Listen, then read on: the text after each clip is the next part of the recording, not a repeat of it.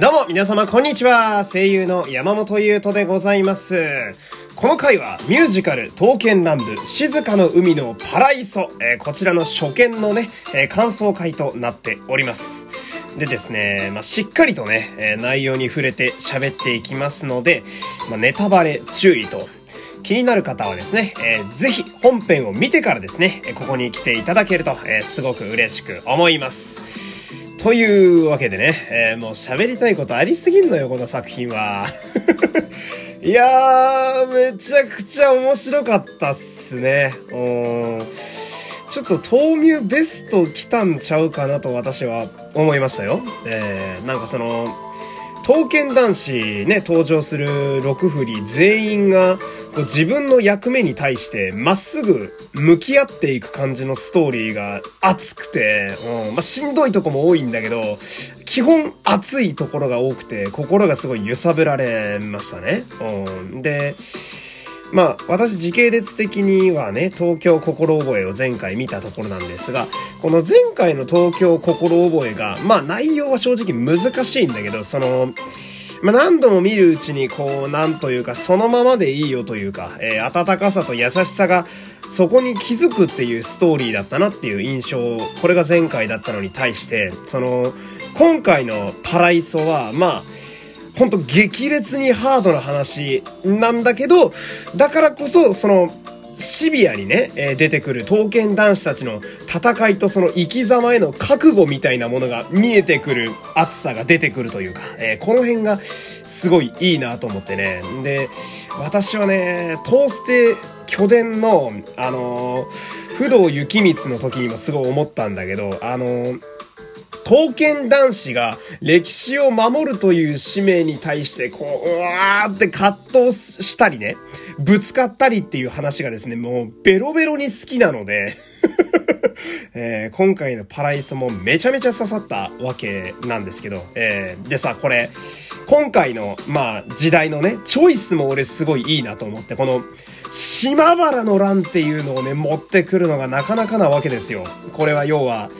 まあ、大阪の陣っていうね、あの、一旦戦国時代が終わり、で、平穏な時代が訪れてからこう、起きてしまった出来事っていう、まあ、これが島原の乱なわけだけど、だけどこの、残酷なチョイスなんだけど、題材としては本当素晴らしい選択やと俺は思ってて、その、途中でね、あのまあ、歴史の名前ないキャラクター、平和ボケした侍二人が、まあ、こうコメディリリーフとして出てくるね、あれ面白いなっていうシーンがあるわけだけど、その、あの人らはさ、しんどいストーリーの癒しとしての面白さもあるんだけど、あの時代で、その、平和ボケしてるような侍が存在しちゃってる時代で、一気を起こすこと、戦を起こすことへの異質さを表現するために彼らはいるなと思って、この辺も、ただコメディーを置くだけじゃないんだな、みたいな、その表現としてすごい上手いなーって思ったというか、うん。で、くしくも、まあ私はトーステも見てるんですが、最近までね、やってたそのトーステ、天然と無伝ってあれ、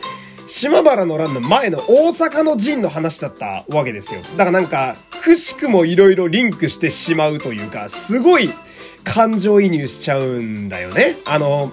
ヒューガがさ、豊臣のっていう話をしてる時とかだと、どうしてもこう、脳内には小松淳也さんがやられていた豊臣秀頼の最後がよぎっちゃったりなんかしてさ、うんで、何気に、トーステの方の、あの 話にもいたのよ、鶴丸って。だから無電にもパライソにもいるからさ。うん。で、しかも、両方とも結構しんどい役目なのね。うん だから、うわ、鶴丸国長またお前こっちでもかいみたいな、なるというかね。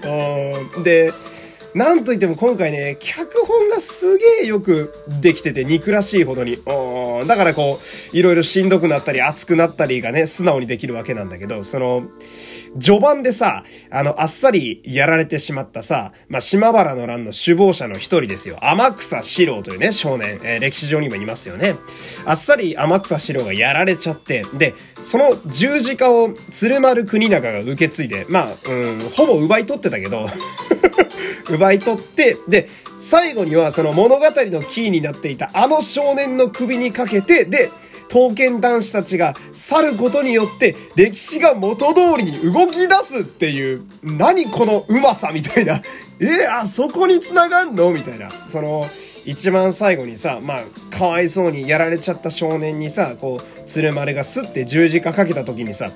うわ、こういうことかみたいな。なんか、よくよく考えたらさ、ずっとつけてんだ鶴丸その十字架みたいな。いや、天草を演じるってのはもちろん分かってるけど、あ、いつ外すのかなって思ってたけど、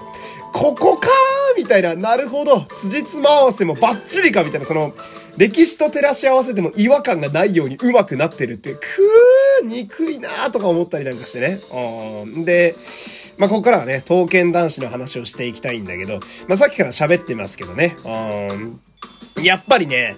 ちょ、鶴丸国長にやっぱ最初は触れていきたいわけですよ。えー、まあ、この回、この今喋ってるラジオの回以外にもですね、えー、何回かに分けてね、いろんな刀剣男子に触れたいなと思ってるんですけど、まずは、この、おかみやさんの鶴丸国長よ。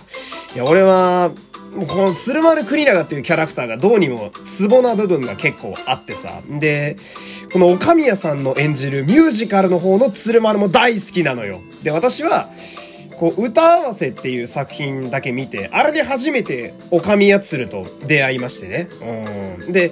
だからなんだろうな、お芝居のパートをしっかり見るっていうのは、このパライソが初だったんですよ。いやー、もうこんな素晴らしいもんはないっすね。いや、もう最高、最高なんだよな。めちゃめちゃ良くてさ、うん、その、なんだろう、おかみやさんの鶴丸って、あの、どうしても捨ての鶴丸と私比較しちゃうんですけど、捨てのあ二人の鶴丸と比べるとさ、おかみやさんの鶴丸は、お顔が幼くてさ、だけど、こう、堂々たる振る舞いが随所に出てくるわけだからさ、なんか、そこのギャップ見た目が幼い割に、すごい堂々とオーラを出してるから、なんか、マジで神様じゃんみたいな。ここのギャップで、人間離れしてる感じがこっちにも伝わってくるというか、まあ、その、まあ、刀剣男子って刀のつくも神みたいなもんだみたいな話がちょこちょこありますけど、その、正しくつくも神のオーラが出てるというかね、やっぱね、その、板の上のお神谷さんの鶴丸って圧倒的なのよね。見てても。うん。もう声がやっぱいいのよ。声がむちゃくちゃよく通るし、で、言うまでもなく、もちろんお歌も上手だしさ。うん。で、まあその、歌声の凄さはさ、前のその歌合わせ、ライブあれいっぱいあるから、すごい、うわーってこう心引っ張られたわけだけど、お芝居パートもさ、その、声がその、ずっと凛としてるわけですよ。もちろんおちゃらけパートもね、あの謎にフリースタイルとかやるとこもあったけど、その、やっぱあのお声でさ、喋られたらさ、何を喋っても説得力が出るんだよね。うん。うわーみたいな。で、やっぱ締めるとこはちゃんと締めるでしょ？俺が鶴丸国屋がすごい好きなところなんだけど、おちゃらけたり読めないとこがあるのに締めるとこは締めてくるじゃん。ずるいじゃんっていう。おかみやさんがあの声でやることによって、より際立つというか、うん。で、まあ、アクションですよ。盾もさ、これめちゃめちゃ良くて、俺、最初、いきなりグッと心つかまれたのが、あの、序盤、鶴丸が単独でズバズバ切って戦った後にさ、えー、こう、くるっと華麗にターンしながら下がって、入れ替わりで、あの、大栗からと武前後がザーって突っ込んでって、それぞれに戦うところがあるんだけど、あそこすごいいいなと思ってさ、まあ、シーンにしてみたら一瞬なのね。その、やっぱみんなさん縦すごいスピードでやられるので、鶴丸ズバズバ回転して空棒と武前って感じなんだけど、あの一瞬の動きの中に、その、鶴丸国長っていうキャラと、大栗からってキャラと、武前号っていうキャラクター、その、全員の個性があの一瞬で出てるのがすごいなって思ってさ。あのー、まあ、鶴丸は華麗にターンしてリーダーとして見てて。で、カラーボーはさ、あの、迷いがないんだよね。一撃がめっちゃ重いのよ、彼の盾は。ドンってしっかり決めてきて。で、武前は本人も言ってるけど、やっぱスピード感がある盾をあそこで出してくれるわけですよ。あれ一瞬なんだけど、あの一瞬だけで、誰がどうやって戦ってどういう関係性なのかが見えてくるわけね。あの演出の素晴らしさ、たらねえなとか思ったりなんかしてさ。でね、あとね、鶴丸のノート、えー、刀をしまう、あれあれもすごいよく使われてるなと思って、あの、彼がね、刀を、あの、ステージの真ん中あたりで一度しまうことによって、場面が一旦閉まるんだよ。だから、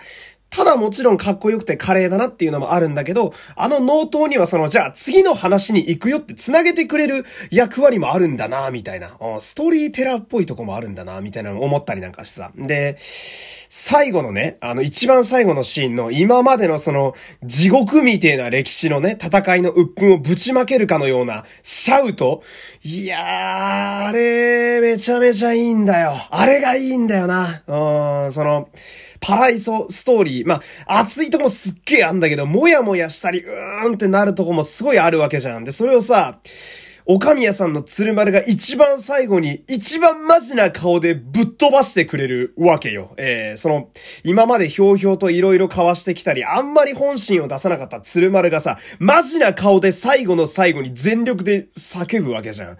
もう俺めちゃめちゃ心持ってかれて、あそこで泣いちゃったんだよね。なんか、その、もちろんみんなしんどいし、みんな使命に向かってんだけど、いや、一番辛いのお前じゃん、鶴丸みたいな。もうちょっと頼れ周りみたいな。うん、で、